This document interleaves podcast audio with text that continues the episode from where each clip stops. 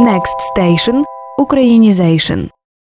Його часто відносять до жіночого роду, але навіть у наш час, коли гендерну ідентичність можна оскаржувати в судах, словники української тримаються непохитно і безапеляційно. Біль слово чоловічого роду. Повернись, я приймаю біль.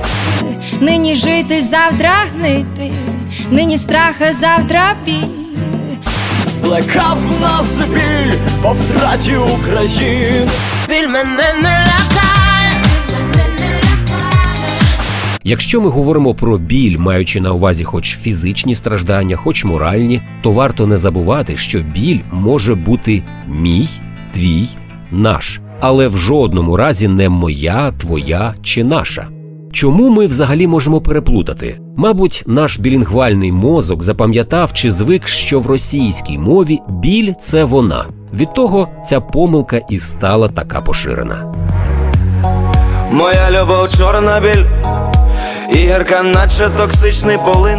Щоправда, у цьому випадку один зі співавторів пісні Потап хотів скаламбурити, і чорна біль мала бути алюзією на Чорнобиль. Про це він сам сказав в одному з інтерв'ю. Бо ж далі за текстом і гіркота, і токсичний полин, і дим. Заховай мене дим, я хотіла танцювати тільки з ним, з ним, з ним.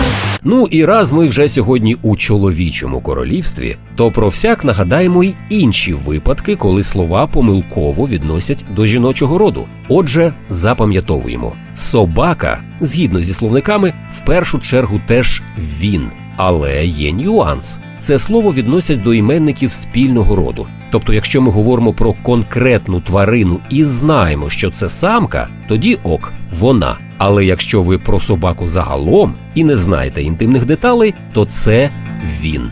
Сірко собака, мій сірко собака, мій собака, сірко собака, мій сірко собака, мій пес. Я пішов би битим шляхом, як отой сумний собака. Хай тепер собака зла, як велика скажена собака.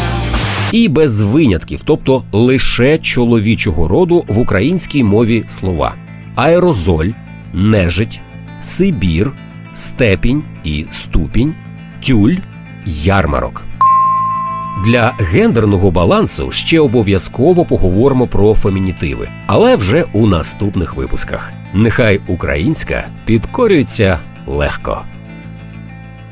Проєкт Українізейшн створено за фінансової підтримки Європейського союзу. Вміст публікації є одноосібною відповідальністю Deutsche Welle Academy, програми Медіафіт для південної та східної України та не обов'язково відображає погляди Європейського союзу.